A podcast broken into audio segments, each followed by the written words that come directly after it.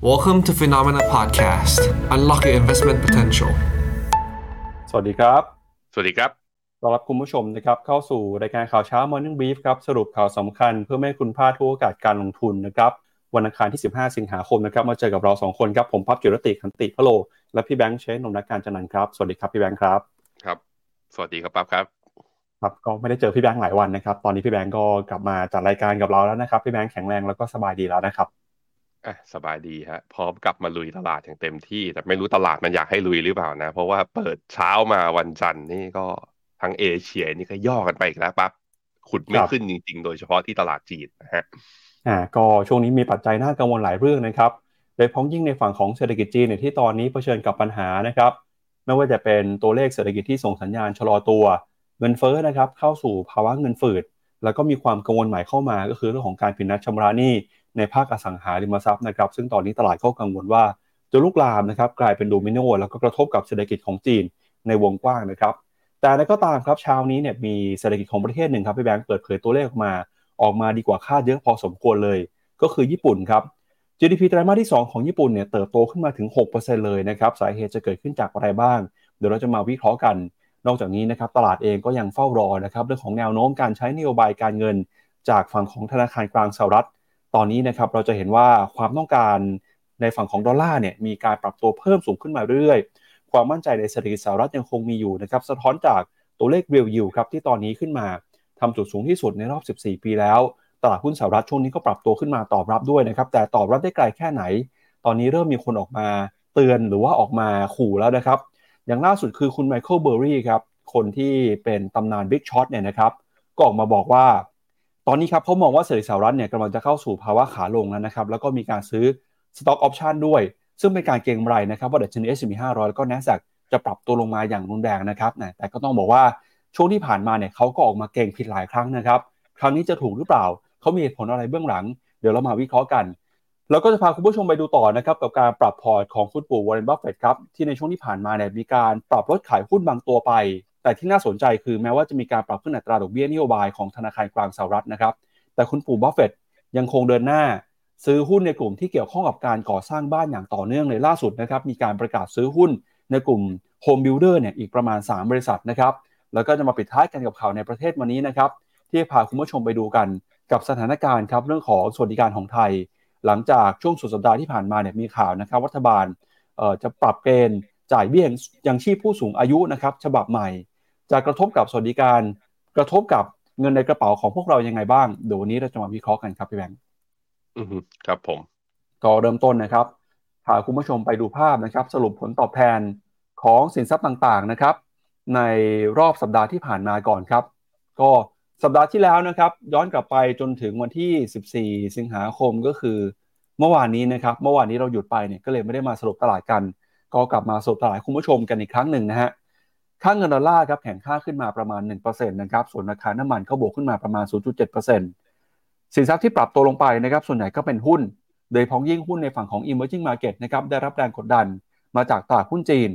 ราคาทองคำร่วงลงไป 1.5%นะครับเดชนี S&P 500 แล้วก็หุ้นในกลุ่มของประเทศ emerging market develop market ก็ปรับตัวลงมาด้วยนะครับ หุ้นของญี่ปุ่นครับติดลบไปประมาณ 0.6%แต่ถ้าดูเนี่ยตลาดหุ้นญี่ปุ่นยังคงประกาศที่ผลตอบแทน สูงระดับต้นๆของปีนี้อยู่นะครับ ใกล้ๆกับตลาดหุ้นสหรัฐครับพี่แบงค์อืมครับผมก็จะเห็นว่าสัปดาห์ที่ผ่านมานั้น ดอลลาร์นั้นกลับมาอยู่ในโซนของแข่งค่าเบาๆนะ แล้วก็ทำให้ ตัวที่สินทรัพย์ที่มีการแปรผกผันกับดอลลาร์นั้นมีการปรับฐาน ตัวที่น่าสนใจเลยสัปดาห์นี้จริงๆก็คือตัวราคาทอง ซึ่งเช้านี้เนี่ยทองตอนนี้เนี่ยอยู่แถวๆเส้นค่าเฉลี่ย 200 วัน 1,905 เหรียญต่อทรอยออนซ์อยู่พอดีเลยนี่ อยู่ตรงนี้ หลุดตรงนี้ไปนี่ตรงนี้เป็นเส้นค่าเฉลี่ย 200 วันนะหลุดไปนี่ก็แปลว่าอาจจะเข้าสู่ขาลง นั่นก็แปลว่าดอลลาร์จะมีโอกาสที่จะแข็งค่ากลับขึ้นไปด้วย จะเห็นว่า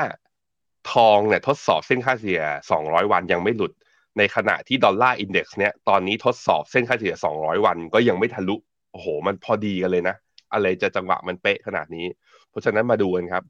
เชื่อหรือเปล่าว่าดอลลาร์จะแข็งค่า ถ้าดอลลาร์แข็งค่าแล้วทะลุเส้นค่าเฉลี่ย 200 วันที่ 103.2 ตรงแถวเนี้ยทะลุขึ้นไปได้นะ ทองก็แปลว่าหลุดพันเก้าก็มีโอกาสด้วยเช่นเดียวกันนะครับ ครับไปดูหุ้นสหรัฐเมื่อคืนนี้กันหน่อยนะครับดาวโจนส์บวกขึ้นมา 0.07% S&P 500 นะครับบวกขึ้นมา 0.57%ส่วน NASDAQ บวกขึ้นมา 1%นะครับหุ้นขนาดกลางขนาดเล็กเนี่ยใน Russell Small Cap 2,000 ติดลบไป 0.26%ส่วนดัชนี Wix Index นะครับก็ปรับตัวลงไป 0.13%ครับความเคลื่อนไหวที่น่าสนใจของหุ้นรายตัวนะครับพาคุณผู้ชมไปดูแผนที่หุ้นกันหน่อยครับ เมื่อวานนี้นะครับหุ้นในตัวที่ปรับตัวขึ้นมาอย่างร้อนแรงเนี่ยก็เป็นหุ้นในกลุ่มเทคโนโลยีนะครับนำมาโดยหุ้นของ NVIDIA ครับเมื่อวานนี้ราคาหุ้นของ NVIDIA บวกขึ้นมาได้ถึง 7%เลยนะครับหลังจากที่มองแกนแซลลี่ครับออกมาคอมเมนต์นะครับมุมมองที่เป็นบวกต่ออุตสาหกรรม AI ครับเขาบอกอุตสาหกรรม AI ที่ปรับตัวบวกขึ้นมาเนี่ยจะส่งผลทำให้ราคาหุ้นของ NVIDIA เดินหน้าปรับตัวขึ้นไปอีกนะครับแล้วเขาก็บอกว่าหุ้นที่เป็น top pick นะครับในกลุ่ม AI สำหรับ Morgan Stanley ก็คือ NVIDIA นะครับก็ปีนี้เนี่ยราคาหุ้นของ NVIDIA ปรับตัวขึ้นมาอย่างร้อนแรงนะครับ ถ้าไปดูเป็นเปอร์เซ็นต์เนี่ยโอ้โหหลายเท่าตัวเลยทีเดียวนะฮะผ่านไปไม่ถึง 1 ปีเท่านั้นครับ แล้วก็เมื่อวานนี้บวกขึ้นมาต่ออีก 7%ครับพี่แบงก์ก็ถือว่าเป็นหุ้นที่ร้อนแรงที่สุดตัวหนึ่งของปีนี้เลยก็ว่าได้นะครับครับผมอะนี่ราคาหุ้น NVIDIA NVIDIA จะประกาศงบสัปดาห์หน้านะ วันที่ 23 สิงหาจะประกาศงบออกมา ยังไม่ประกาศงบนี่ตลาดก็เริ่มมีเด้งดีบ่าวกันไปก่อนหน้านี้แล้ว ไปดู Tesla Tesla เนี่ยกลายเป็นว่าหลุด ฟิโบนัชชี78.6 คราวนี้ตลาดก็เลยมองว่าอาจจะลงมาปิด gap วันที่ 8 มิถุนาหรือเปล่า ซึ่ง gap เนี่ยอยู่ที่ 235 เหรียญต่อหุ้น ตอนนี้ 239 ก็เหลืออีกประมาณ 4 เหรียญ 4 เหรียญก็สักประมาณ 2%อยู่ที่ประมาณนี้นะฮะ ในขณะที่ Apple นะครับ หลังจากที่ปรับฐานและย่อลงมาต่อเนื่องนะ ก็เมื่อวานนี้ก็ได้แท่งบวก แต่ก็บวกเพียงแค่ประมาณ 1%เท่านั้น แต่เป็นการบวกเนี่ยในขณะที่ลงมาทดสอบแนวรับเส้นค่าเฉลี่ย 100 วันแล้วไม่หลุด RSI เริ่มมีดีด มาดูว่า MACD เนี่ยจะเริ่มวกกลับมาแล้วให้สัญญาณ buy signal ด้วยหรือเปล่า ดูเนี่ยผมคิดว่าราคา Apple แถวๆนี้นี่มีหน้าลุ้นนะ เพราะว่าเดี๋ยวเดือนกันยานี้ก็เปิดตัว iPhone 15 ใช่ไหม ถ้าออกมาฟีเจอร์อะไรออกมาใส่ฟีเจอร์ให้มันล้ำเข้าไปหน่อย อย่าเพิ่งไปกักเทคโนโลยีเยอะ แคร์เรื่องยอดขายนิดนึงนะ แล้วถ้ากลับมาได้แล้ว Vision Pro ปีหน้านะออกมา ถ้าตลาดตอบรับในเชิงบวกได้เนี่ย ผมคิดว่าปรับฐานลงมานี่ก็เป็นโอกาสซื้อสำหรับใครที่เป็นสาวก Apple ด้วยเช่นเดียวกันนะฮะมีอีกตัวหนึ่งที่พาไปดูหน่อยคือ Microsoft Microsoft เนี่ยก็จะเห็นว่าลงมาพร้อมๆกับ Apple เนาะนับตั้งแต่กลางเดือนกรกฎากลางเดือนที่แล้วเนี่ยย่อลงมา ก็เริ่มมีแท่งบวกและบวก แถมเป็นการบวกเท่ากับ Apple ด้วย 0.94%เท่ากัน แต่ว่าตัว Microsoft เนี่ยลงมายังไม่ทดสอบเส้นค่าเฉลี่ย 100 วันนะ มีการดีดกลับก่อนวันหนึ่งนั้นภาพคล้ายๆกัน ต้องสองตัวนี้ก็สำคัญนะ ทั้ง Apple แล้วก็ Microsoft เนี่ย ถ้ากลับมาเป็นสัญญาณเป็นขาอ่าเป็นขาขึ้นได้อีกรอบหนึ่งก็จะเป็นอีกตัวสองตัวนะครับที่พยุงให้ดัชนี NASDAQ ยังมีโอกาสและมีความหวังต่อไป หลังจากที่หมด ฤดูการประกาศผลประกอบการนะครับครับไปดูต่อนะครับกับหุ้นในรายดัชนีเพิ่มเติมกันนะครับ ก็สัปดาห์ที่แล้วนะครับความเคลื่อนไหวของดัชนีหุ้นสหรัฐที่น่าสนใจเนี่ยเราก็จะเห็นนะครับว่ามีหุ้นหลายตัวครับเดินหน้าปรับตัวขึ้นมาได้นะครับไม่ว่าจะเป็นในฝั่งของตลาดหุ้นของอินโดนีเซีย ตลาดหุ้นยุโรปก็ยังบวกได้อยู่นะครับในสัปดาห์ที่ผ่านมา แต่ก็ตามเนี่ยถ้าไปดูภาพของตลาดหุ้นจีนนะครับถือว่าเป็นหนึ่งในตลาดที่น่ากังวลในสัปดาห์ที่แล้ว เพราะติดลบกันไปเกือบ4%นะครับแล้วก็มีตลาดหุ้นไต้หวันด้วยปรับลงไป 3.5% China A share นะครับลบไป 3.4% MSCI Asia X Japan เนี่ยทำให้ติดลบไปถึง 3%กว่าเลยนะครับแล้วก็ในฝั่งของตลาดหุ้นในหลาย ๆ ประเทศนะครับก็ยังคงปรับตัวลงมาอยู่ไม่เป็นฟิลิปปินส์โบเวสปา NASDAQ Nifty 50 ของอินเดีย S&P 500สหรัฐนะครับส่วนใหญ่สัปดาห์ที่แล้วจะปรับตัวกันลงมาเอ่อมีไม่กี่ตลาดนะครับที่ยังพอบวกขึ้นไม่ได้ครับพี่แบงค์ อืมครับผมตลาดทางฝั่งเอเชียเนี่ยก็โดนข่าวร้ายนะ ทั้งเรื่องตัวอะไรนะ Country Garden Property อันดับใหญ่เจ้าใหญ่ของจีน ที่มีคำสั่งให้โดนว่าระงับการเทรดบอล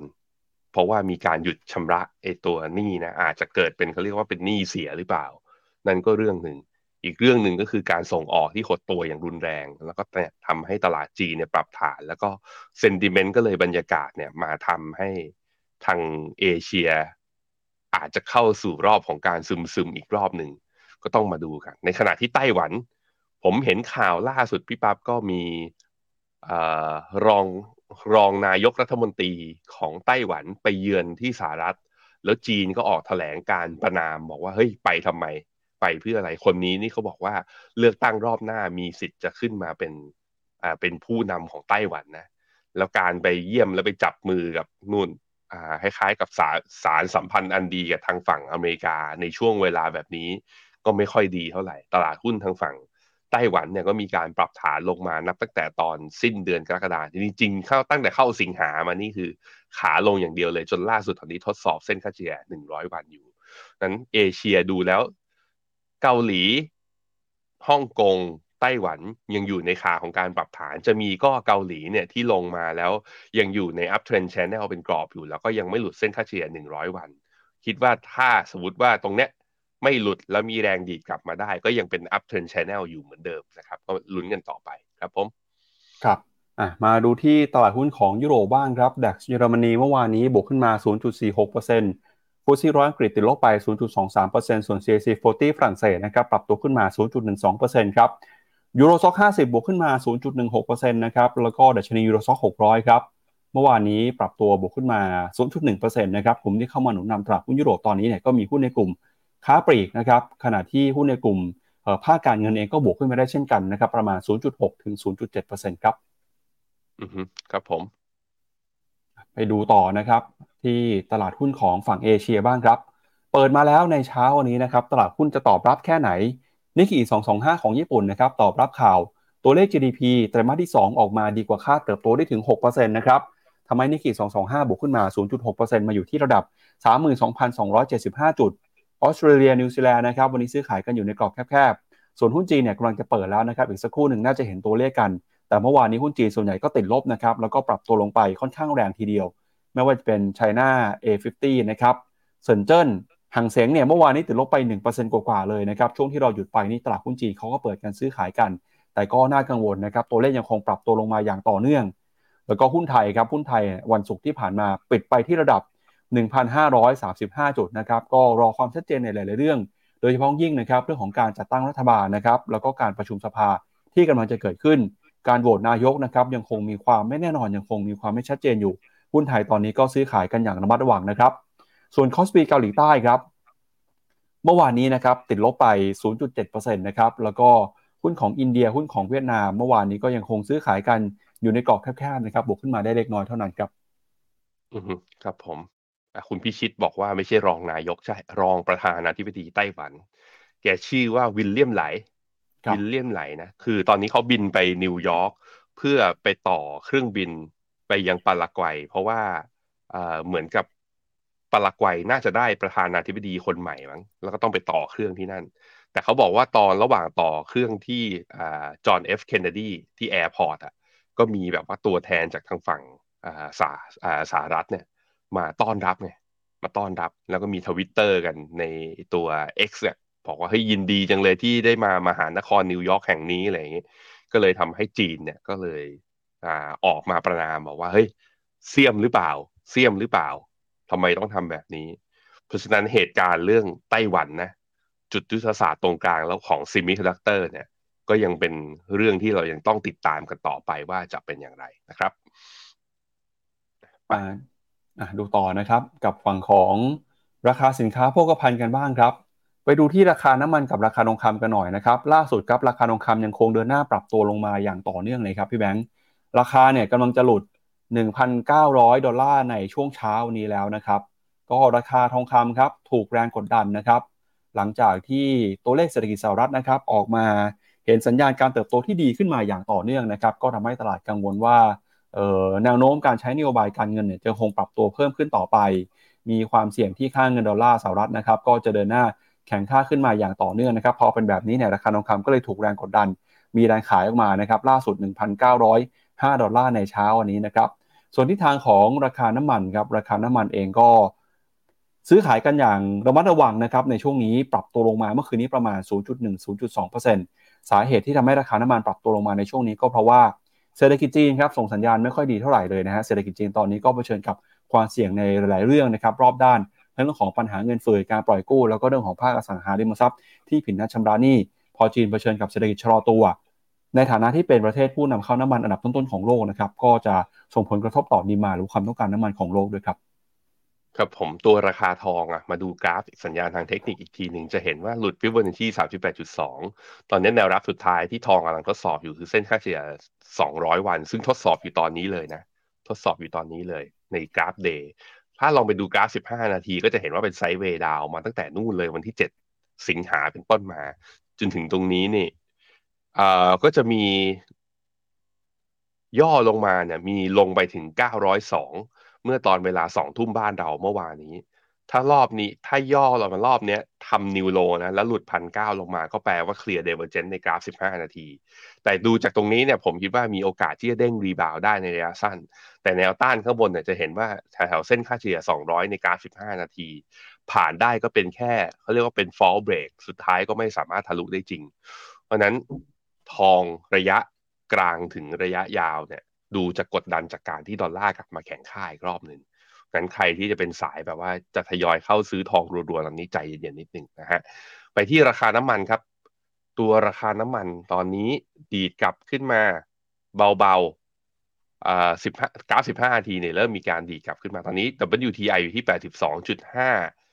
จริงๆก็ตอนที่ผมป่วยเนี่ยเมื่อวานนี้ไอเมื่อสัปดาห์ที่แล้วนะมีทองเนี่ยมีทะลุขึ้นไปไอ้ไม่ใช่ทองน้ำมันทะลุ เหนือ 83 เหรียญขึ้นไปเนี่ยประมาณ 2 วันสุดท้ายแล้วไปได้ไม่จริง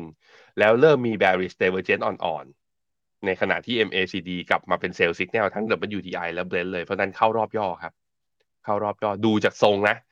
ทองปรับฐาน น้ำมัน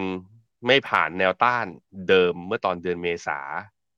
แถมราคาตัว Dollar Index ตอนนี้กำลังทดสอบเส้นค่าเฉลี่ย 200 อยู่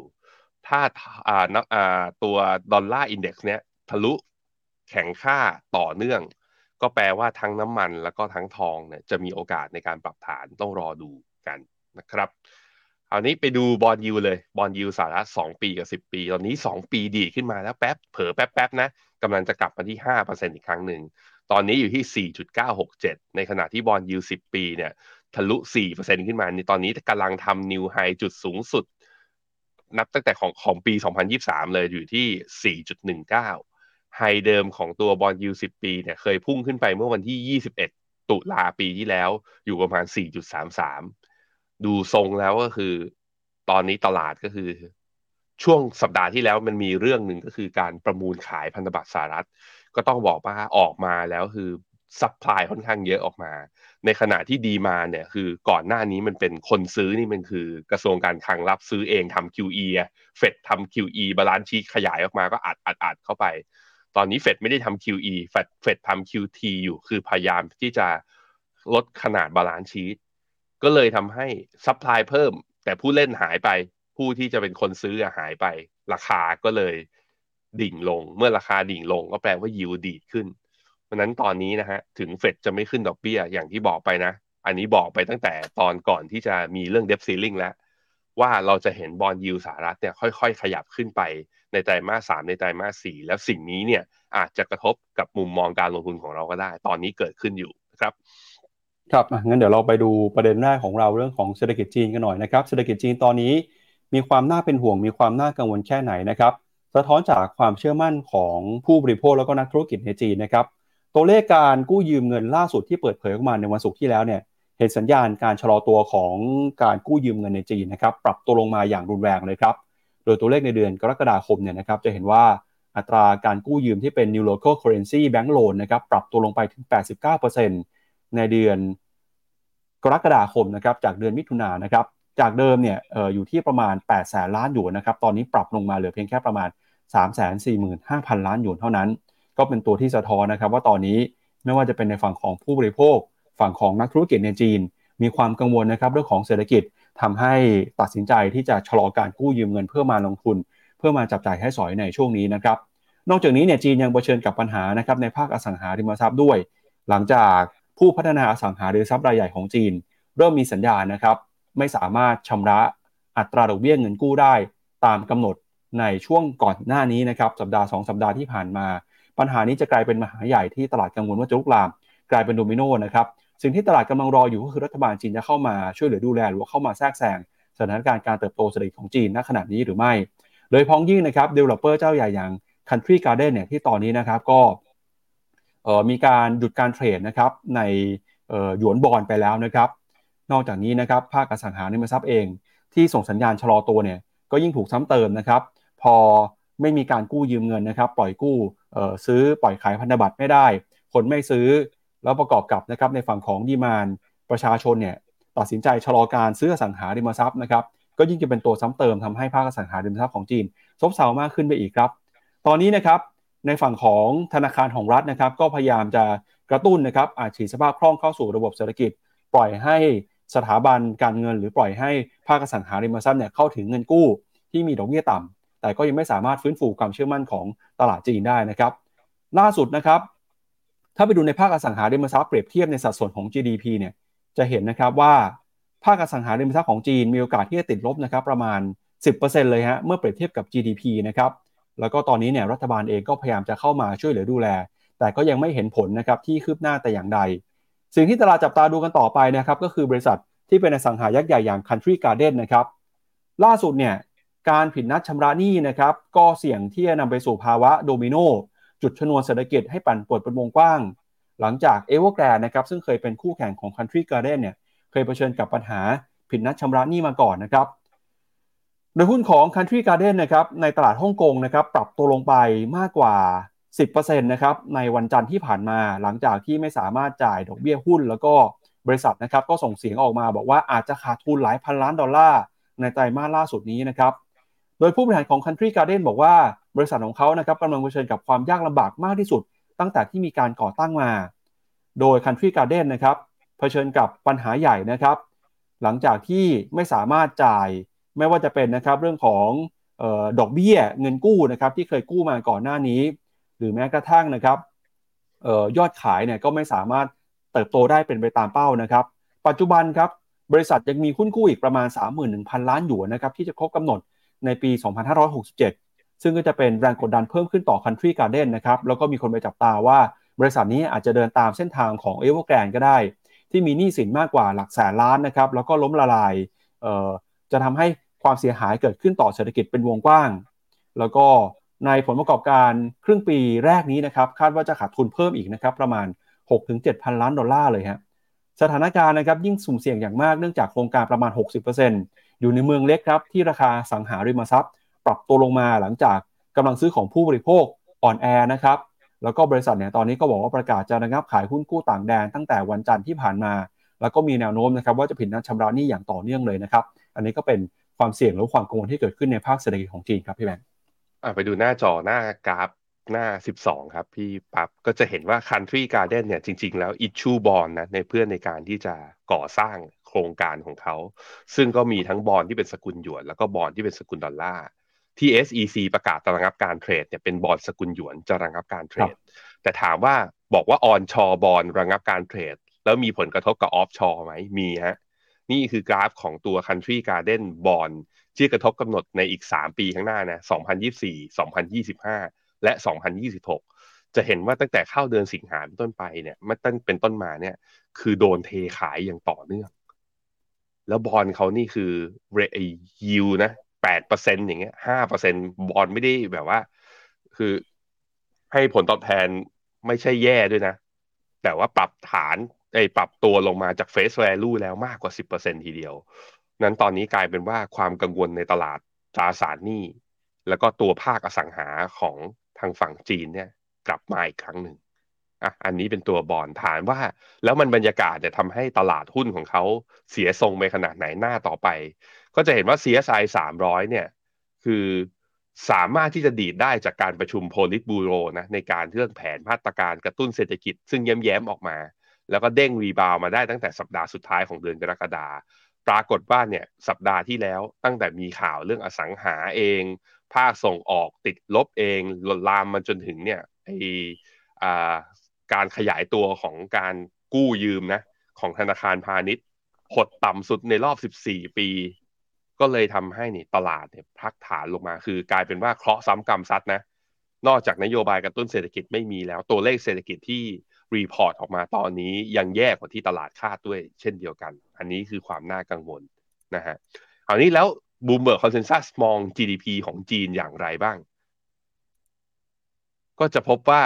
ปีนี้ปีนี้นะปี 2023 เนี่ย แถวๆ ประมาณ 5.2 นักเศรษฐศาสตร์ที่บูมเบิร์กไปรวบรวมมาเนี่ยคิดว่า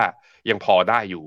แต่ว่าปีหน้าจะเหนื่อยกว่าเดิม ปีหน้าเนี่ยจะลงไปที่ประมาณ 4.7 ซึ่งต่ำกว่าเป้าของพรรคคอมมิวนิสต์จีนนะที่อยากจะให้จีนโตเฉลี่ยอยู่ที่ประมาณ 5%นะฮะอันนี้ในแง่ของตลาดหุ้นล่ะเป็นยังไงบ้างก็ CSI 300 เมื่อเทียบกับตัวหุ้นโลกนะตอนนี้ PE เนี่ยอยู่ที่ประมาณลบหนึ่ง standard deviation นะตอนนี้ลบหนึ่ง standard deviation แปลว่าอะไร ก็แปลว่ายังถูกกว่าหุ้นโลก แต่หุ้นจีนก็ถูกกว่าหุ้นโลกมาสักระยะหนึ่งอยู่แล้วนะครับ อันนี้คือตัว CSI 300 ตัวต่อมาก็คือตัว MSCI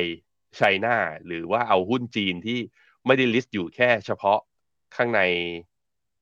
แผ่นดินใหญ่เท่านั้น list อยู่ในพวก New York Stock Exchange หรือ list อยู่ในตลาดอื่นๆด้วยเนี่ย จะเห็นว่าต่ำกว่าลบหนึ่ง standard deviation ลงมาอีกครั้งหนึ่งนั่นเรียกว่าถูกเห็นไหม อันนี้ก็เป็นภาพที่ชัดเจนว่า ว่าหุ้นถูกไม่ได้แปลว่ามันจะขึ้น แล้วบางครั้งหุ้นถูกมันก็ยังถูกลงได้อีก ถ้าสถานการณ์ภาพรวมเนี่ยยังไม่มีพัฒนาการในเชิงบวก ซึ่งจีนตอนนี้เป็นแบบนั้น ให้กำลังใจทุกคนนะฮะขอให้ผ่านช่วงนี้ไปได้จริงๆจีนน่ยมีเครื่องมืออยู่ในมือนั่นแหละ อยู่ที่จะทำหรือว่าไม่ทำและเหตุผลที่ยังไม่ทำนะตอนนี้ที่พอจะเข้าใจได้ก็คือ ปัญหาเรื่องหนี้นี่แหละ ราะฉะนั้นอัดฉีดเงินเข้าไปกระตุ้นเศรษฐกิจเข้าไป มันจะไปทำให้ตัวหนี้หรือฟองสบู่เนี่ยสังหาขยายตัวหรือเปล่านั้นจีนตอนนี้จึงจำเป็นที่จะต้องใช้มาตรการแบบที่เรียกว่าอ่า control damage นะไม่ใช่แบบว่ายิงอัดฉีดเข้าไปอย่างรุนแรงแบบที่ตลาดคาดหวังคงทำไม่ได้นะตอนนี้นะครับครับก็ ตอนนี้พี่แบงค์จะมีคำแนะนำยังไงดีครับ กับคนที่มีหุ้นจีนอยู่ในพอร์ตตอนนี้นะครับหรือว่าคนที่อยากจะซื้อหุ้นตอนนี้เป็นเวลาที่ควรจะซื้อยังไม่จำเป็นต้องซื้อเลยครับสำหรับจีนนะถ้าดูจากภาพรวมทุกอย่าง แล้วก็ตัวเลขเศรษฐกิจที่ออกมาเนี่ยทั้งตัวยอดสินเชื่อของธนาคารพาณิชย์เนี่ยที่เขาบอกว่าหดตัวในรอบ 14 ปีใช่ไหมส่งออกก็หดตัว คือแสดงว่าเรื่อง investment กับเรื่อง export เนี่ยยังมีปัญหาอยู่ ในขณะที่ GDP นะมันประกอบไปด้วยอีกตัวหนึ่งคือ G คือ government spending government ก็ไม่กล้า spending มันก็เลยเหลือแค่ภาคการบริโภค ซึ่งภาคการบริโภคสมมตินะว่าเราเป็นคนจีนเนะเราเจอภาพอย่างเงี้ย รัฐบาลก็ยังไม่กระตุ้น สินเชื่อธนาคารก็ปล่อยน้อย ส่งออกก็ติดลบ ตรงเนี้ยมันทำให้คนจีนในสถานการณ์ตอนนี้คือคนจีนอยากออมมากกว่าที่จะอยากออกไปจับจ่ายใช้สอยเพราะนั้นเศรษฐกิจจีนจะอยู่ในช่วงของการพักฐาน ซึ่งแปลว่าตลาดหุ้นก็อาจจะยังไม่ไปไหนด้วยเช่นเดียวกันครับ ก็รอกันต่อไปนะทุกคนแล้วส่วนว่ารอเป็นสัญญาณแบบไหนอะมาดูสัญญาณทางเทคนิคหน่อย ในแง่ของ CSI 300อะไปดูกันที่หน้าจอผมนะฮะตัว CSI 300เนี่ยจะเห็นว่าวันศุกร์เนี่ยโหแท่งแดงน่ากลัวมากนะ นี่นี่วันศุกร์แท่งนี้ลบสองจุดสามเปอร์เซ็นก็จะมีเนี่ยแล้ววันนี้เปิดมาแล้วอะวันนี้ยังไม่เปิดนะ วันจันทร์เมื่อวานนี้ลบต่ออีก 0.7 แต่จริงๆแล้วคือลบเกือบเกือบ2%นะ CSI 300 แท่งไส้เทียนก็คือมีเพกมีความพยายามเด้งตัว CSI 300เนี่ยดูแถวๆประมาณ 3,800 ก็คือลบได้อีกประมาณ 50 จุด ถ้าหลุดลงมานะ สัญญาณจะไม่ดีแล้วก็จะมีแนวรับข้างล่างแถวประมาณ 3,720 นะครับ S share ก็มีโลเดิมแถวประมาณ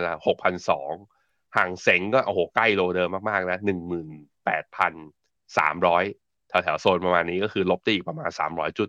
ถ้าหลุดลงมานะทั้ง 3 ตัวดัชนีนะถ้าหลุดโลเดิมลงมาอาการจะไม่ดีเลย ต้องระมัดระวังนะครับแต่ถ้าไม่หลุดลงมาพอจะเล่นสั้นให้มันมีการรีบาวได้ เราก็เห็นแล้วว่าทุกครั้งเนี่ยสองครั้งสองครั้งหลังที่หลุดลงอ่าที่ลงมาเนี่ยทดสอบแนวรับ ก็สามารถรีบาวได้ครั้งละประมาณเท่าไหร่ อย่างรอบนี้ก็ประมาณ รอบของเดือนมิถุนาประมาณ8%แล้วก็รอบเดือนกรกฎาเนี่ยบวกมาได้ประมาณ10%เเล่นสั้นอาจจะพอได้ ถ้าลงมาแถวแนวรับ แต่ถ้าถามว่ากลับไปเป็นขาขึ้นระยะยาวหรือยังยังตอบยากจริง ๆ นะฮะก็ไปดูต่อนะครับอีกหนึ่งประเทศครับที่ตอนนี้เศรษฐกิจยังเดินหน้าเติบโตขึ้นมา อย่างต่อเนื่องสวนทางกับเศรษฐกิจของจีนก็คือญี่ปุ่นนะครับล่าสุดเมื่อเช้าที่ผ่านมาครับประมาณสัก7จ็ดโมงกว่าเนี่ยทางญี่ปุ่นนะครับได้มีการเปิดเผยตัวเลข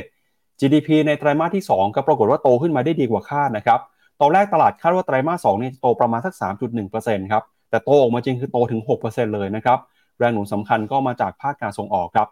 ถ้าไปดูนะครับเปรียบเทียบกับไตรมาสก่อนครับ GDP ของญี่ปุ่นโตถึง 1.5%นะครับ สูงกว่าค่าตลาดคาดว่าจะโต 0.8%ครับ พอตัวเลขออกมาแบบนี้เนี่ยก็สมมติทำให้ตลาดหุ้นญี่ปุ่นเดินหน้าปรับตัวบวกขึ้นมา ค่างเงินเยนก็กลับมาแข็งค่านะครับ เมื่อเปรียบเทียบกับค่างเงินดอลลาร์สหรัฐครับ อย่างไรก็ตามนะครับ แม้ว่าช่วงครึ่งปีแรกเนี่ยเศรษฐกิจญี่ปุ่น จะเติบโตได้นะครับอย่างร้อนแรง แต่ในช่วงครึ่งปีหลังครับตลาดก็ประเมินว่าอาจจะส่งสัญญาณชะลอตัวก็ได้นะครับสาเหตุสำคัญก็เนื่องมาจากเศรษฐกิจโลกครับยังคงน่ากังวลอยู่ ครึ่งปีแรกเนี่ย GDP ญี่ปุ่นเติบโตขึ้นมาจากการส่งออกนะครับที่เข้ามาหนุนนำครับ แต่อย่างไรก็ตามการบริโภคในประเทศยังคงชะลอตัวอยู่ ล่าสุดนะครับก็ติดลบไปประมาณ 0.5%ครับนอกจากนี้นะครับก็มีเครื่องยนต์อีกหนึ่งเครื่องยนต์ที่เข้ามาหนุนนำการเติบโตญี่ปุ่นก็คือ ตัวเลขการท่องเที่ยวครับ ไปดูตัวเลขการท่องเที่ยวของญี่ปุ่นจะเห็นนะครับว่าตัวเลขการท่องเที่ยวเนี่ยฟื้นตัวขึ้นมาแล้วนะครับประมาณ 70%เปรียบเทียบกับช่วงก่อนที่จะมีการแพร่ระบาดของโควิดนะครับแล้วก็ตอนนี้นะครับได้แรงหนุนสำคัญมาจากจีนด้วยครับซึ่งจีนเองก็เพิ่งจะมีการยกเลิกนะครับมาตรการจำกัดการท่องเที่ยวแบบกรุ๊ปทัวร์มาในต่างประเทศนะครับ ซึ่งญี่ปุ่นก็จะได้รับประโยชน์จากการที่จีนผ่อนคลายมาตรการท่องเที่ยวในครั้งนี้ด้วย รวมไปถึงนะครับ การบริโภคในฝั่งของภาคธุรกิจ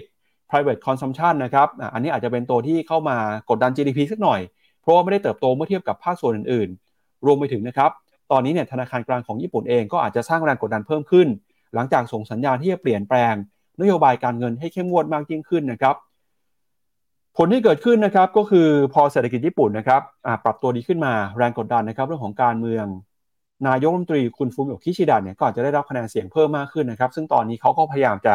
ใช้เครื่องมือเครื่องมือในการกระตุ้นเศรษฐกิจนะครับเพื่อได้คะแนนเสียงฟื้นคืนกลับขึ้นมา หลังจากก่อนหน้านี้เศรษฐกิจของญี่ปุ่น ส่งสัญญาณชะลอตัวไปครับ อืมครับผมผมพาไปดูตัวบอลยูสิบปีของญี่ปุ่นนะหลังจากที่ขยายกรอบ yield curve control ขึ้นมาตอนนี้อยู่ที่ประมาณ 0.61อ่าญี่ปุ่นเจอเรื่องอะไรบ้างที่กรอบต้องขยาย เพราะว่าตอนนี้เขามีเงินเฟอ้ออยู่ เงินเฟอ้อเนี่ยเขาตอนนี้แตะระดับสูงสุดในรอบ 24 ปี ข้อดีคือมีเงินเฟอ้อแล้ว แต่ข้อกังวลคือมีเงินเฟอ้อแล้ว แต่ยังคงนโยบายการเงินแบบเดิมอยู่ก็คือคงอัตราดอกเบี้ยไว้ เมื่อคงอัตราดอกเบี้ยไว้ก็เลยทำให้ส่วนต่างอัตราดอกเบี้ย ระหว่างตัวพันธบัตรญี่ปุ่นกับต่างประเทศเนี่ยกว้างขึ้น โดยเฉพาะเมื่อเทียบกับสหรัฐนี่ตอนนี้ bond yield สิบปีของญี่ปุ่นเนี่ยอยู่ที่ 0.61 นะตอนนี้นะทุกคน bond yield สิบปีของสหรัฐอยู่ที่ 4.19 ดูดิต่างกันเกือบเกือบสามเปอร์เซ็นต์น่ะ เมื่อต่างกันมากขนาดนี้สิ่งที่ส่งผลตามมาคือ เงินไหลออก เงินไหลออก ล่าสุดตอนนี้ค่าเงินเยนเมื่อเทียบกับดอลลาร์อยู่ที่หนึ่งร้อยสี่สิบห้าเยนต่อดอลลาร์ซึ่งระดับนี้เนี่ยมันเป็นระดับที่เมื่อตอนปลายเดือนมิถุนาที่ผ่านมาพี่ปับ๊บนักข่าวแล้วก็เขาเอาไมค์ไปจ่อถามข้าราชการนะ กับคนในหน่วยงานจากทางฝั่ง BOJ ธนาคารกลางเขาก็บอกว่า ตรงนี้เป็นระดับที่ก่อนหน้านี้คือ ตัว BOJ มีความคิดที่จะแทรกแซงค่าเงิน เพราะเห็นว่ามันอ่อนค่ารุนแรงและรวดเร็วเกินไป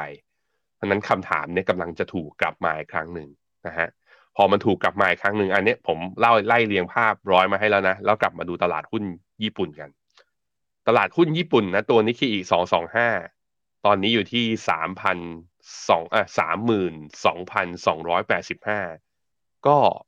ต่ำกว่าเส้นค่าเฉลี่ยยี่สิบวัน และต่ำกว่าเส้นค่าเฉลี่ยห้าสิบวัน ไม่ลงต่อก็จริง แต่จะเห็นว่าทั้ง RSI และ MACD นั้น เบาดาวต่อเนื่องนะ ก็คือว่าเป็น sideway down ลงมา เพราะฉะนั้นการแบบว่าดีดขึ้นมาต้องการปัจจัยกระตุ้น เพิ่มเติม ซึ่งดูแล้วปัจจัยกระตุ้นเนี่ยอาจจะไม่มีปัจจัยกระตุ้นทางขึ้นนะ แต่ปัจจัยกระตุ้นทางลงเนี่ยเริ่มอาจจะเป็นไปได้ ในขณะที่ TOPIX เนี่ยอาจจะดูแข็งแข็งกว่านิเคอีนิดนึงนะ TOPIX เนี่ยมีในในตลาดหุ้นญี่ปุ่นเนี่ยมีหุ้นอยู่สามพันกว่าตัวนิเคอีสองสองห้าเนี่ยคือมีแค่สองร้อยยี่สิบห้าตัวใหญ่ แต่ว่าอีกที่เหลืออีกประมาณสักเอ่อสองพันกว่าตัวเนี่ย จะเห็นว่ายังยืนเหนือเส้นค่าเฉลี่ย20วันอยู่ คือยังค่อนข้างแข็งแกร่ง เรื่องนี้มันค่อนข้างชัดเจนว่าแสดงให้เห็นว่าค่าเงินเยนที่อ่อนค่านั้นมีผลกระทบต่อหุ้นตัวใหญ่ แต่หุ้นตัวเล็กที่เป็นการบริโภคการซื้อขายภายในประเทศที่เป็นได้รายได้จากในประเทศเนี่ยไม่ค่อยกระทบเยอะ เพราะการมีเงินเฟ้ออ่อนๆ มันทำให้ผู้ผลิตสินค้าข้างในประเทศเขาอะพี่ปับ๊บผลักภาระไอตัวไอตัวต้นทุนสินค้าที่เพิ่มขึ้นเนี่ยให้กับผู้บริโภคได้ แล้วยิ่งมีเงินเฟ้ออ่อนๆมันก็แปลว่ารายได้ ก็อาจจะโตขึ้นได้ในระยะสั้นด้วยเช่นเดียวกัน ตอนนี้เหมือนญี่ปุ่นกำลังเปลี่ยนแกนในการวิ่งนะก็คือมา หุ้นขนาดกลางขนาดเล็กกลับมา outperform เพราะว่าตัวค่าเงินเยนที่อ่อนค่านั่นเองนะครับครับไปดูข้อมูลเพิ่มเติมมาหน่อยนะครับว่าเศรษฐกิจของญี่ปุ่นตอนนี้สถานการณ์เป็นยังไงบ้าง แล้วก็ตัวเลข GDP ที่ออกมารอบนี้เนี่ยเห็นแนวโน้มเห็นโมเมนตัมการเติบโตเป็นอย่างไรนะครับก็ GDP ญี่ปุ่นครับเติบโตขึ้นมาได้ดีอย่างต่อเนื่องเลยนะครับไตรมาสที่1ครับโตขึ้นมา 3.7 3.8%แล้วก็มาไตรมาส2เนี่ยนะครับโตขึ้นมาถึง6%ครับก็ตัวเลขนี้เนี่ยเป็นตัวเลขที่ดีที่สุดนะครับในรอบประมาณ สองถึงสปีเลยทีเดียวนะครับแนวโน้มของเศรษฐกิจญี่ปุ่น ยังคงเติบโตขึ้นมาได้ดีอย่างต่อเนื่องแต่นั้นก็ตามเนี่ยทางนักวิเคราะห์ก็เตือนแล้วนะครับว่าครึ่งปีหลังอาจจะไม่ดีเหมือนครึ่งปีแรกก็ได้นะครับเพราะว่ามีความเสี่ยงครับที่การส่งออกจะชะลอไปเพราะว่าเศรษฐกิจโลกเห็นสัญญาณที่ปรับตัวลดลงไปนะฮะแล้วก็ตอนนี้ครับมุมมองของนักวิเคราะห์จากบลูเบิร์กนะครับปัจจุบันเนี่ยมอง GDP ญี่ปุ่นเติบโตอยู่ในระดับประมาณ 1.3%นะครับอันนี้คือครึ่งปีแรกเนี่ยโตมาแล้วประมาณ 3.6-3.7%นะครับก็ ทั้งปีโต 1.3%แปลว่าครึ่งปีหลังเนี่ยน่าจะโตต่ำมากๆ แต่นั้นก็ตามต้องมารอดูนะครับ เพราะว่าแนวโน้มนักวิเคราะห์เองก็มีการปรับประมาณการการเติบโตของ GDP ญี่ปุ่นอย่างต่อเนื่อง ส่วนปีหน้านะครับตลาดมองว่าโตจะโตอยู่ในระดับประมาณ 1%ครับดูอย่างนี้แล้วคิดว่าอาจจะมีการปรับประมาณการนะ GDP ทั้งปีอาจจะไม่อยู่แถวๆนี้พี่ปั๊บผมคิดว่าแถวๆสองเปอร์เซ็นเป็นไปได้สำหรับเศรษฐกิจญี่ปุ่นอ่าไปดูตลาดหุ้นเขาหน่อยครับ ตัวโทปิกส์นะตอนนี้อ่าถ้าเทียบกับตัว MSCI World เนี่ยตอนนี้อยู่ที่ประมาณสักลบ 0.6 standard deviation เมื่อเทียบกับหุ้นโลก ก็ถือว่าถูกกว่าหุ้นโลก แต่ไม่ถูกขนาดที่หุ้นจีนเป็นนะ อย่างหุ้นจีนเนี่ยอยู่ที่แถวๆประมาณลบ1 standard deviation เมื่อกี้ย้อนกลับมาหน่อยผมพูดไปบอกว่าเฮ้ยค่าเงินเยนอ่อนแบบนี้ แล้วทำไมตัวหุ้นขนาดกลางขนาดเล็กถึงวิ่ง คือยิ่งอ่อนน่ะตลาดยิ่งกลัวว่าจะมีการอินทวีนหรือการแทรกแซงค่าเงินโดยการอาจจะใช้แบบเงินทุนสำรองเข้ามา แล้วกดให้ค่าเงินเยนกลับมาแข็งอีกต่อเนื่อง ตลาดเลยกังวลเรื่องนี้เลยมีการพักฐานในหุ้นขนาดใหญ่ที่กลัวว่าเย็นจะกลับทิศกลับมาแข่งค่าอีกครั้งหนึ่งนั่นเองนะครับครับอะไปดูต่อนะครับกับมุมมองของออตลาดนะครับที่มีต่อเศรษฐกิจสหรัฐในตอนนี้กันบ้างครับ ก็อย่างที่เราแสดงให้เห็นมาตลอดในช่วงที่ผ่านมานะครับก็คือเศรษฐกิจสหรัฐเนี่ยยังคงเห็นสัญญาณการเติบโตขึ้นมาได้อย่างต่อเนื่องนะครับ ตัวเลขเศรษฐกิจไม่ว่าเป็นตัวเลขการจ้างงาน ตัวเลขอัตราเงินเฟ้อเนี่ยก็ลดลดลดต่ำลงมา ประกอบกับนะครับแนวโน้มการใช้นโยบายการเงินเนี่ยยิ่งเศรษฐกิจดีเท่าไหร่นะครับในฝั่งของคณะกรรมการเฟดก็มีความมั่นใจที่จะใช้นโยบายการเงิน เข้มงวดมากขึ้นนะครับ สะท้อนจากการเปลี่ยนแปลงของตัวเลขทางเศรษฐกิจนะครับ ก็คือตัวเลขอัตราดอกเบี้ยที่แท้จริง หรือว่า real yield ของสหรัฐนะครับ ซึ่งเอาตัวเลขนะครับของผลตอบแทนพันธบัตรรัฐบาล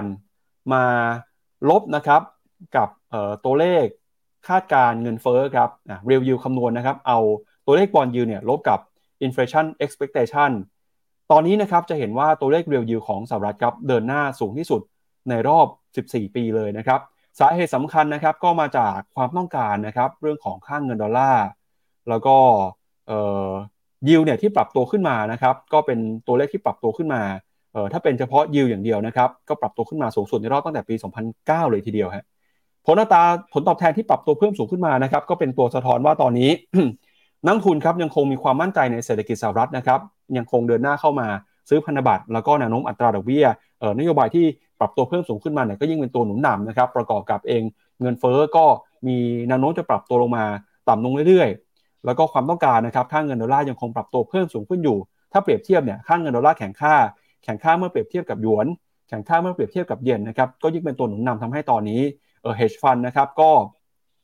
ปรับลดสถานะ short position ต่อค่าเงินดอลลาร์ไปพอสมควรแล้วในช่วงไตรมาสที่ผ่านมาด้วยนะครับ และยิ่งการควบคุมเงินเฟ้อทำได้ดีมากขึ้นเท่าไหร่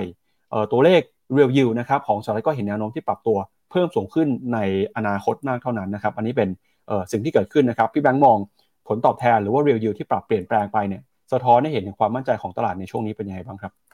แน่นอนว่าพอ real yield มันกลับมานะ มันแปลว่าอะไรมันแปลว่าเราลงทุนตราสารหนี้ที่เสี่ยงต่ำแล้วสามารถให้ผลตอบแทนที่ได้มากกว่าเงินเฟ้อคำถามคือแล้วเราจะไปลงทุนหุ้นเสี่ยงๆไปเพื่ออะไร มันจะมีคนกลุ่มหนึ่งที่คิดอย่างนี้ อย่างที่สองคือในตอนที่ real yield ติดลบเนี่ย สินทรัพย์ที่ได้ประโยชน์เยอะๆก็คือตัวหนึ่งก็คือราคาทองพี่ปับนั้น real yield กลับมาเป็นบวกคือถือสินทรัพย์อะไรก็แล้วแต่แล้วไม่มี yield อะไม่มีดอกเบี้ย โดยเฉพาะอย่างเช่นทองอย่างเงี้ย ความ เสน่ห์ของมันก็อาจจะลดลงด้วยหรือเปล่า อันนี้มันเป็นมุมหนึ่งที่มันมีแรงเทขายออกมาอย่างต่อเนื่อง แต่ว่าคนที่มันมองอ่า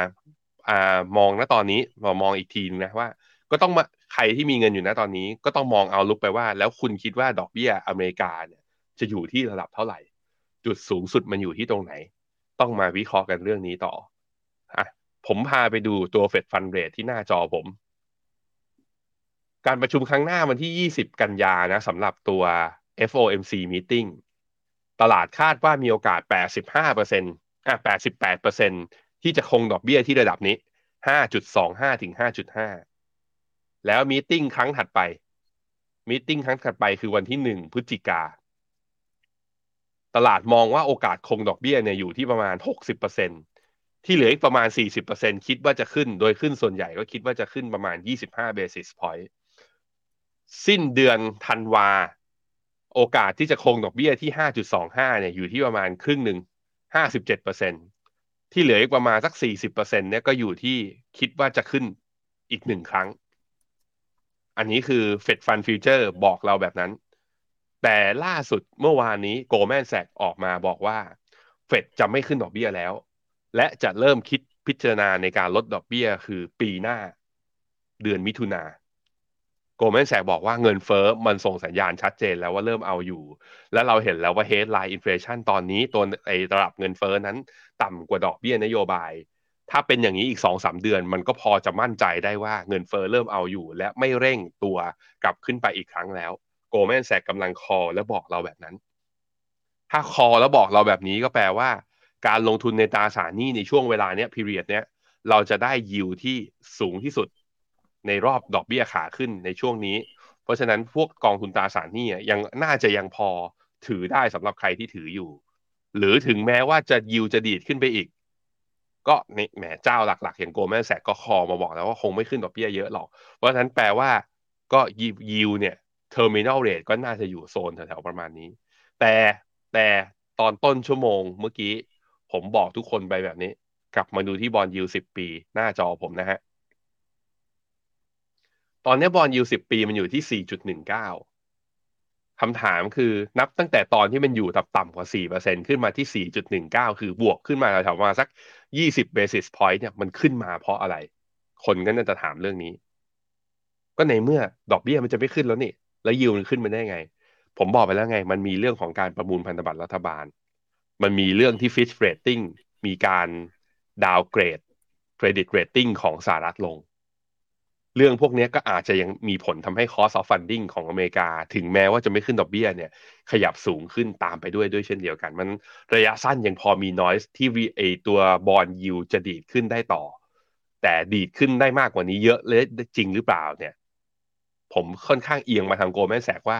สุดท้ายแล้วเหมือนอเมริกาจะเอาเงินเฟอ้ออยู่นะ รอบนี้ ให้ขึ้นดอกเบี้ยให้ตายก็อาจจะขึ้นได้อีกแค่ 25 basis point และหลังจากนั้นอาจจะเข้าสู่ขาลง ซึ่งจะ ดีกับนักนักลงทุนที่ถือตัวกองตราสารหนี้หลังจากนี้เป็นต้นไป แค่ต้องอดทนและให้ระยะเวลามันหน่อยนะครับอะพี่ปั๊บครับ ครับก็ในมุมมองของ Goldman Sachs นะครับถ้าถามว่าตราดอกเบี้ยเนี่ยจะขึ้นยาวแค่ไหนหรือว่าแนวโน้มจะเป็นยังไงนะครับ ล่าสุดเนี่ยเขาก็บอกว่านักวิเคราะห์ของ Goldman Sachs นะครับออกมาเริ่มนะครับปรับลดแนวโน้มอัตราดอกเบี้ยนโยบายของธนาคารกลางสหรัฐนะครับในช่วงของไตรมาส2ปีหน้าแล้วครับ โดยเขาบอกว่า การปรับอัตราดอกเบี้ยนโยบายของธนาคารกลางเนี่ยจะลงมาแบบค่อยเป็นค่อยไปนะครับ โดยทาง Goldman Sachs เชื่อว่าเฟดจะเริ่มลดดอกเบี้ย 25 basis point ในช่วงไตรมาส 2 ของปีหน้านะครับ เนื่องจากเฟดต้องการให้ดอกเบี้ยกลับเข้ามาสู่ภาวะปกติ และเมื่อเงินเฟ้อส่งสัญญาณชะลอตัวลงมาใกล้กับเป้าหมายของเฟดนะครับ คาดว่าสุดท้ายแล้วเนี่ยอัตราดอกเบี้ยนโยบาย ในระยะยาวจะปรับลงมาอยู่ในระดับ 3-3.25 นะครับ แต่ในก็ตามเนี่ยในการประชุมครั้งหน้านะครับ 19-20 กันยายน Goldman Sachs ก็เชื่อว่าเฟดน่าจะยังคงดอกเบี้ยต่อไปแบบนี้ก่อนครับพี่แมนอืมครับผมครับอ่าก็แน่นอนนะครับว่าพอเห็นความมั่นใจเห็นการเติบโตเศรษฐกิจสหรัฐนะครับ สะท้อนจากผลตอบแทนของ Real Yield แล้วเนี่ย มันก็ต้องมีคนที่ไม่เชื่อนะครับ แล้วก็มองสวนครับ หนึ่งในนั้นก็คือคนนี้ครับพี่แบงค์ใครจำได้ไหมฮะ เงียบหายไปหลายเดือนนะครับเพิ่งจะกลับมามีข่าวกันในช่วงวันสองวันนี้ก็คือ คุณไมเคิลเบอร์รี่ครับ เจ้าของออผลตอบแทนที่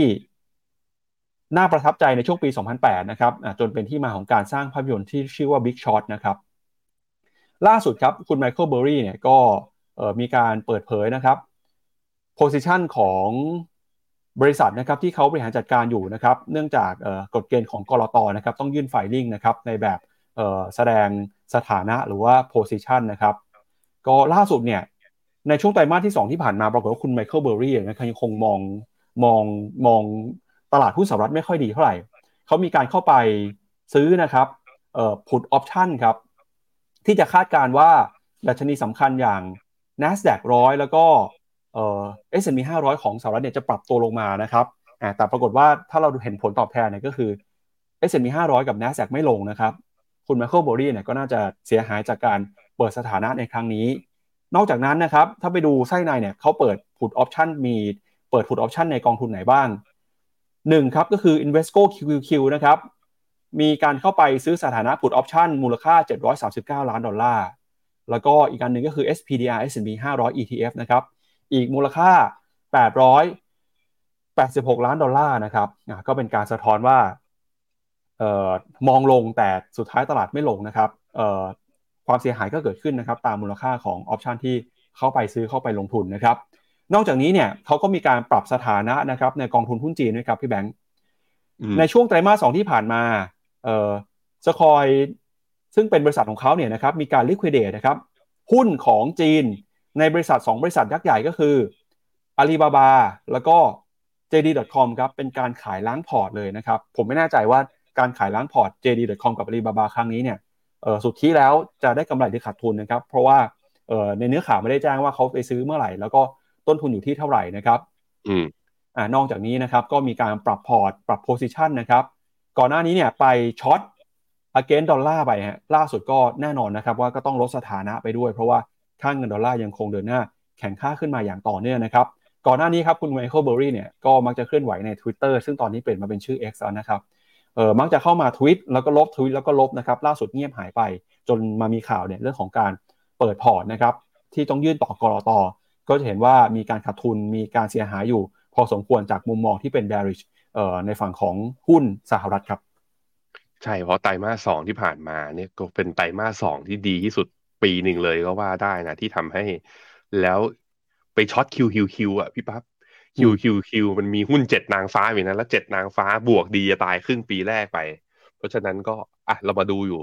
ถ้าใครดูหนังเรื่อง Big Short ก็มันจะมีช่วงเวลาที่ตลาดไม่เป็นใจกับพอร์ตเขาใช่ไหมแล้วเขาก็จะไปใส่หูฟังแล้วก็นั่งตีกลองปักปักปักปักปักอย่างเงี้ยผมว่าตอนนี้คือข้อแขนน่าจะเสื่อมอะตีเท่าไหร่มันก็ยังไม่ลงอะไปดูตลาดหุ้นอเมริกาในกราฟหน่อย S&P 500 ตอนนี้นะ ก็ ตั้งแต่ทะลุไอตัวฟิโบนัชชี61.8 ตรงมาไอเนี้ยโกลเด้นเรโชขึ้นมา ผมก็บอกแล้วว่าในทางสัญญาณทางเทคนิค มันบอกว่าตลาดหุ้นอเมริกากลับมาเป็นขาขึ้น อันเนี้ยผมมองอย่างนี้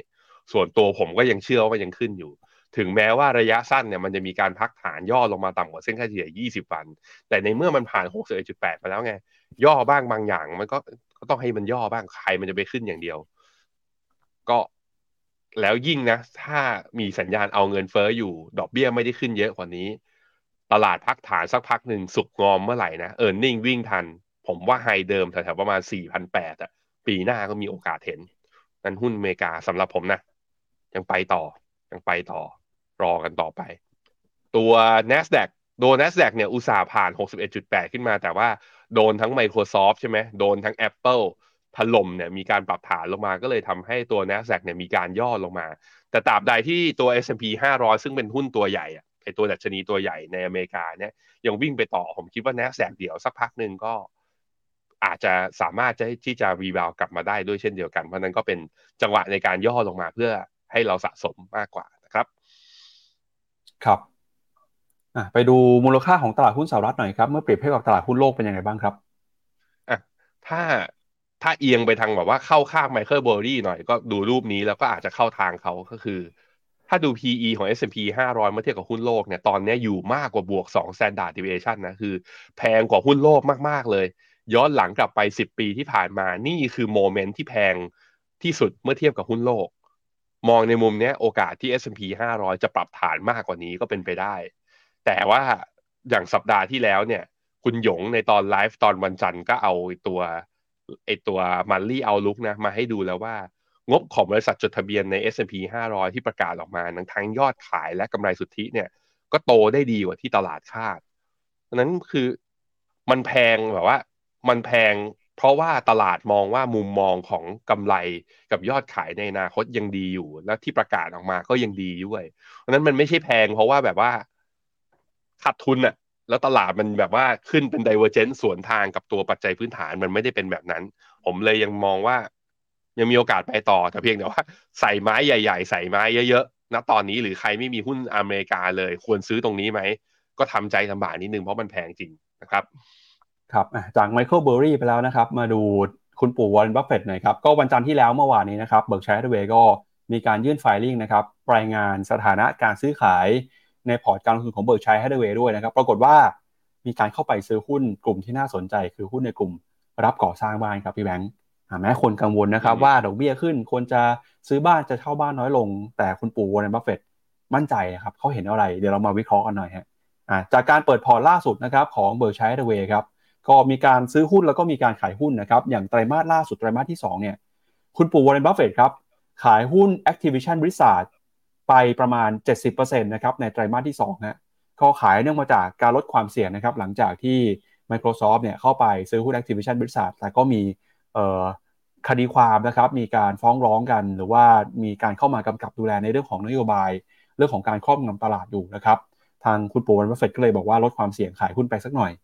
นอกจากนี้นะครับก็มีการ exit ครับขายหุ้นในกลุ่มที่เป็นหุ้นกลุ่มโบรกเกอร์ด้วยนะครับก็คือบริษัท Marsh เอ่อ m c l e n n a n ครับแล้วก็มีการลด position เอ่อในบริษัทพลังงานอย่างเชฟรอนลงไปด้วยนะครับ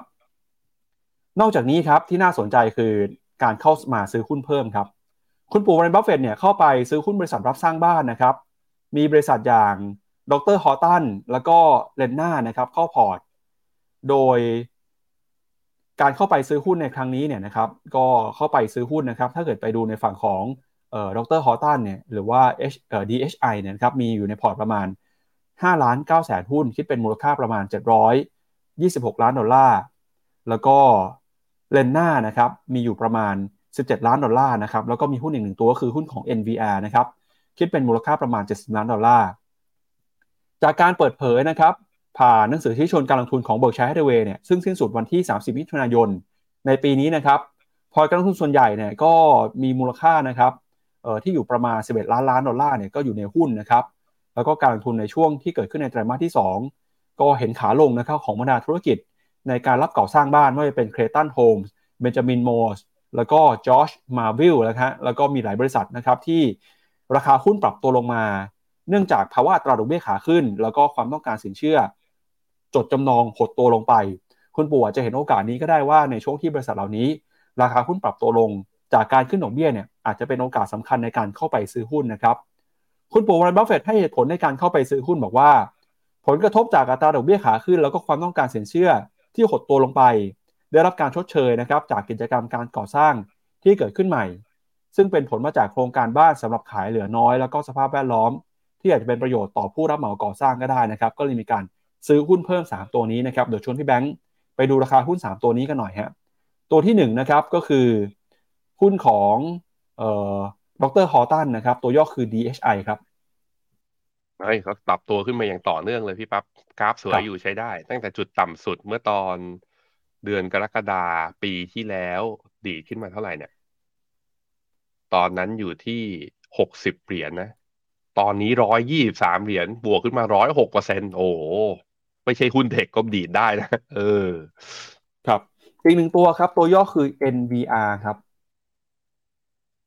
NVR จุดต่ำสุดเมื่อตอนเดือนมิถุนาปีสองพันยี่สามอยู่ที่สามพันหกตอนนี้หกพันหนึ่งขึ้นมาเจ็ดสิบเปอร์เซ็นโอ้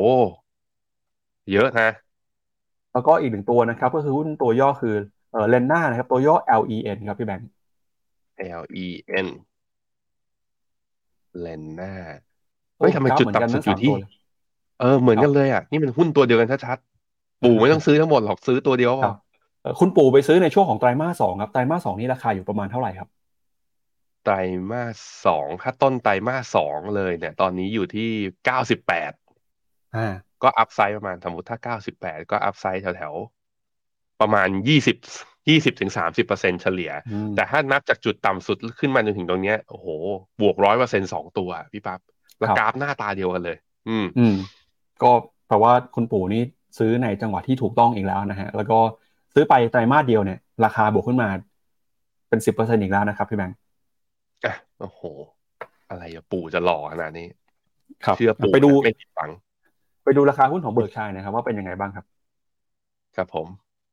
Berkshire เอา class B ไหมครับ BRK.B class B จะมีวันศุกร์เนี่ยนะมีย่อลงมา แต่ว่าก็ดีดกลับมาบวกได้ 0.38เปอร์เซ็นต์แล้วก็วันจันทร์บวกได้ประมาณสักบวกได้นิดเดียวเมื่อคืนนี้บวกนิดเดียวอ่าการปรับย่อจริง ๆ แล้ว Berkshire เริ่มย่อเมื่อวันพุธวันพฤหัสที่แล้ว ผมคิดว่าส่วนหนึ่งก็เพราะว่าถือ Apple ในในสัดส่วนเกินกว่าเกือบเกือบครึ่งหนึ่งใช่ไหมแล้วราคา Apple ดิ่งลงเนี่ยก็เลยทำให้มีการปรับตัวย่อลงมาด้วย แต่ก็ยังไม่เสียทรงนะพี่ปั๊บก็จะเห็นว่ายังเป็นเทรนด์ขาขึ้น เหมือนเป็นหุ้น home builder ตัวหนึ่งอะก็วิ่งขึ้นมาได้ด้วยเหมือนกันครับไปดูพอร์ตของ Berkshire Hathaway หน่อยครับ ปัจจุบันก็สัดส่วนหลักยังคงเป็นหุ้นของ Apple นะครับ ถืออยู่ 45%แล้วก็มีหุ้นของ Bank of America ถืออยู่ประมาณ 8%นะครับ แล้วก็ลดหลั่นลงมาก็มี American Express Coca-Cola Chevron เนี่ยนะครับ ตอนนี้ถืออยู่ประมาณ 6.8%นะครับ ก็มีข่าวก็คือลดลงมา มีการขายหุ้นของเชฟรอนลดลงมานะครับ ตอนนี้อยู่ที่ประมาณ 5.6% Occidental Petroleum นะครับก็มีอยู่ประมาณ 4%ฮะของพอร์ต Berkshire Hathaway มี Kraft Heinz Moody's แล้วก็รองลงมาเป็นหุ้นญี่ปุ่นหลายตัวนะครับไม่ว่าเป็น Mitsubishi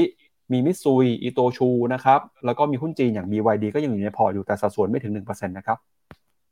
ครับผมครับเอาละครับ ไปดูคอมเมนต์คุณผู้ชมหน่อยฮะเมื่อสักครู่ที่ผ่านมาดูเหมือนว่าจีนเองเขาจะเปิดเผยตัวเลขเศรษฐกิจนะครับพี่แบงค์ปรากฏว่าตัวเลขเศรษฐกิจหลายตัวเนี่ยที่ประกาศกันในช่วงเช้า ก็มีตัวเลขค้าปลีกครับออกมาอยู่ที่ 2.5%ต่ำกว่าคาดนะครับคาดไว้ 4.5 ตัวเลขการผลิตในภาคอุตสาหกรรมออกมา 3.7 นะครับต่ำกว่าคาดคาดอยู่ 4.4 แล้วก็การทุนในสินทรัพย์คงทน Fixed Asset Investment อยู่ที่ 3.4%ครับต่ำกว่าคาดนะครับโอ้เช้านี้ต่ำกว่าคาดหลายตัวนะครับสำหรับตัวเลขเศรษฐกิจจีนเดี๋ยวไปดูหุ้นจีนหน่อยฮะเป็นยังไงบ้างครับเช้านี้ครับ ไม่ไหวนะ เป็นอย่างนี้ก็น่าจะย่อต่ออะนี่ไงห่างเสงเปิดมาแล้วเช้านี้ลบ 0.86เอร์เซ็นต์ H share ลบ 0.81เปอร์เซ็นต์แต่ CSI 300 กับบวกได้นิดนึง ผมคิดว่ายิ่งแย่ตลาดก็อาจจะยิ่งมีความหวังไงว่ากระตุ้นเศรษฐกิจสักทีเถอะพ่อกระตุ้นสักทีอาจจะคิดอย่างนั้นก็เลยอาจจะลงไม่เยอะ แต่ยังไงก็แล้วแต่นะถ้ายังไม่ได้มีมาตรการเป็นจริงเป็นจังให้เห็นเนี่ยผมคิดว่าหุ้นจีนก็ยังอยู่ในโหมดไซด์เวย์ต่อไป จะเป็นขาขึ้นอาจจะลำบากนิดนึง แต่คนที่แบบว่าเล่นสายทางเทคนิคก็อาจจะมองเห็นแล้วโห แต่จีนเวลามันเด้งทีนะพี่แบงค์ บวกวันละสองสามเปอร์เซ็นต์เลยอย่างเงี้ยเพราะนั้นไปซื้อที่แนวรับอย่างเงี้ย แล้วเก่งว่าเดี๋ยวอีกวันหนึ่งเขากระตุ้นเศรษฐกิจอย่างเงี้ยมันก็พอได้กำไรอยู่นะเอาคิดอย่างนี้ก็เอาเลยลุยกันไปจัดไป แต่ผมขอรอดูก่อนใจเย็นก่อนนะฮะไปดูคอมเมนต์คุณผู้ชมนะ คุณแมนดี้ใช่ครับ สวัสดี ผมหายแล้วกลับมาแล้วร้อยเปอร์เซ็นต์นะฮะคุณวีวินวีไอพีบอกว่า ผมบูดูผอมลง จริงเหรอพี่ป้าผมดูผอมลงน้ำหนักลงไหมครับ ก็ลงอะลงจริง ลงประมาณสองโล แต่มันไม่มันไม่น่าจะแบบ ลงจนเห็นสัญญาณแบบว่า ชัดเจนนะว่าแบบผอมขนาดนั้น อืม อย่าอวยให้ดีใจสิ อยากผอมอยู่เหมือนกันนะฮะคุณเจษเข้ามาทักทายด้วยสวัสดีคุณเจษนะฮะดอลลาร์อินเด็กซ์กลับมาแข็งจริงด้วยใช่ มันกลับมาอยู่ในโซนแข็งค่า คุณไลออนควีนบอกว่าเทสลาไงเสียทรง อะก็หลบมาดูที่แก็บนะแถวๆประมาณ 234 เหรียญต่อหุ้นนะครับ คุณพี่เคลลี่สวัสดีครับ ก็ยินดีต้อนรับกลับมานะ หุ้นจีนนี่เจ็ดจนชินข่าวร้ายก็ทำอะไรนักลงทุนไม่ได้แล้ว เพราะว่าไม่ว่ามันจะบวกหรือว่าไม่ว่ามันจะลบก็คือ เราก็ถือของเรากันต่อไปเนาะรอหน่อยนะครับเฮ้ยคุณยานินเขาบอกว่า ระหว่างลิเวอร์พูลได้กลางรับใหม่กับประเทศไทยได้ยานายกใหม่อะไรเกิดก่อนกัน โอ้โห เจ็บจี๊ดอะ ผมเจ็บจี๊ดตรงลิเวอร์พูลนี่แหละนะ คือมีมหากาพย์ก่อนเกมเชลซี แล้วมันก็เห็นชัดเจนจริงๆนะว่ากลางกลางของลิเวอร์พูลกลางรับเนี่ยจำเป็นคือเห็นแม็กคาลิสเตอร์เขาเล่นแล้วแบบว่า ดันขึ้นมาสูงหน่อยนะ จะทำให้เกมบุกของลิเวอร์พูลดีขึ้นเยอะเลย ส่วนประเทศไทยได้นายกใหม่ไหมไม่รู้ ตอนไหนอะพี่ปับ๊บครับมาดูข่าวในบ้านเราบ้างนะครับ ช่วงมันอยู่ที่ผ่านมาก็มีข่าวใหญ่นะครับ ที่หลายคนฮือฮาก็คือเรื่องของการ ปรับแก้ไขเกณฑ์ในการจ่ายเบี้ยยังชีพผู้สูงอายุนะครับ โดยหลักเกณฑ์จ่ายเบี้ยยังชีพผู้สูงอายุฉบับใหม่ของกระทรวงมหาดไทยที่มีการเผยแพร่ในราชกิจจานุเบกษาไปเมื่อวันที่ 11 สิงหาคมนะครับ ก็ถือว่าเป็นการสิ้นสุดการจ่ายเบี้ยยังชีพคนชราแบบทั่วหน้านะครับที่ดำเนินมากว่า 14 ปีครับ โดยเบี้ยยังชีพแบบคนชรา หรือว่าเบี้ยยังชีพแบบคนแก่นะครับ BBC เขาก็ไปวิเคราะห์เขาบอกว่า ก็เป็นเงินบำนาญผู้สูงอายุนะครับที่ครบอายุ 60 ปีขึ้นไปเริ่มมาตั้งแต่สมัยของรัฐบาลนายพิสิทธิ์เวชชาชีวะเมื่อปี 2552 ครับ ด้วยการใช้ระบบขึ้นทะเบียน ก่อนที่จะเปลี่ยนแปลงเป็นการยืนยันสิทธิ์โดยไม่มีเงื่อนไขลดคุณสมบัติด้านรายได้ มีเพียงแค่ระบุนะครับว่าจะต้องไม่เป็นผู้รับสวัสดิการอื่นอยู่ก่อนแล้ว แต่ในระเบียบกระทรวงมหาดไทยว่าด้วยหลักเกณฑ์การจ่ายเงินเบี้ยยังชีพผู้สูงอายุในปี 66 นะครับที่เพิ่งมีการแก้ไขเนี่ยก็มีการเปลี่ยนแปลงคุณสมบัติของผู้ที่มีสิทธิ์ในการรับเบี้ยยังชีพ บอกว่าต้องเป็นผู้ที่ไม่มีรายได้ หรือว่ามีรายได้ไม่เพียงพอแก่การยังชีพ ตามที่คณะกรรมการผู้สูงอายุแห่งชาติ ตามที่กฎหมายว่าด้วยผู้สูงอายุกำหนด อย่างไรก็ตามนะครับกฎหมายฉบับนี้เนี่ยก็บอกว่าผู้สูงอายุที่ขึ้นทะเบียนกับองค์กรปกครองส่วนท้องถิ่น ก่อนการประกาศใช้ระเบียบนี้ ให้ยังคงรับสิทธิ์ต่อไปนะครับสาเหตุสำคัญนะครับที่มีการเปลี่ยนแปลงแก้ไขกฎหมายนี้ คุณ